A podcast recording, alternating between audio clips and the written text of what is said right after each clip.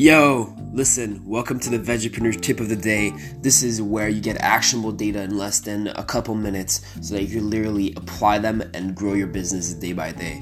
Listen, today is all about lookalike audiences and custom audiences. Are you using them? Specifically, what I like to do is, for example, when you have the best metric like lifetime value of a customer, you have a, a file of or a log of all the best customers that you've ever had as well as the worst ones, what I like to do is upload them to Facebook, create a look alike audience from them, add in as a targeted item a lookalike audience of the people who purchase most often from you, and exclude a custom audience or a lookalike audience, sorry, of all the people who have uh, requested chargebacks, who have added more inquiries than usual because, as you know, 80% of the customers are going to be, or 20% of the customers are going to generate 80% of the noise inside your business.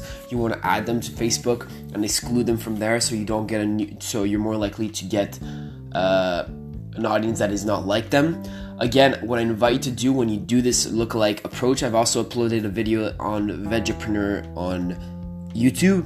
But the point is, let's say you don't because the required minimum is at least 100 metrics of that. So if you have 100 sales you can use the sales like i just described. If you don't have that maybe you have 100 people or 100 leads then you want to upload that create a, uh, a lookalike audience based on the people who've become leads and exclude the people who've uh, unsubscribed from you for example right? So you get the best of both worlds. If you don't even have 100 leads, 100 emails, then what I invite you to do is do based on uh, the top 5% of the traffic that came to your website, which you can easily do in the uh, ads manager, and exclude um, the lowest 5% percentile, for example, or the lowest 30% percentile, so you really get most engaged visitors. If you don't even have a, a website or traffic to your website, then what I invite you to do is do a lookalike audience based on people who've liked, commented, or shared or messaged your page, and exclude the people who've unliked their page, for example, right?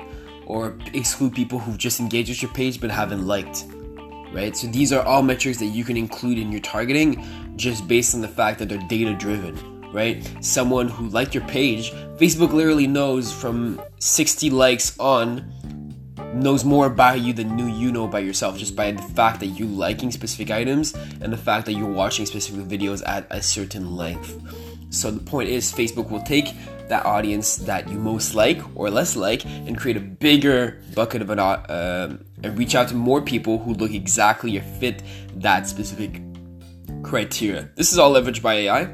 This was a 2 minute 57 58 59 3 minute podcast interview episode. Listen, for accountability purposes, I want you to write down exactly what you've learned inside this episode. You always retain up to 70 or 90% of the information that you've learned. Again, if this was not clear, listen to it again. I know it's a little technical, but you need to expand your mindset when it comes down to Facebook advertising and contextual advertising because, again, Context is all about the future. So many people are direct response marketers. They're launching an ad to cold traffic. I want to invite you to be more contextual about your advertising and target people who are more relevant to your brand.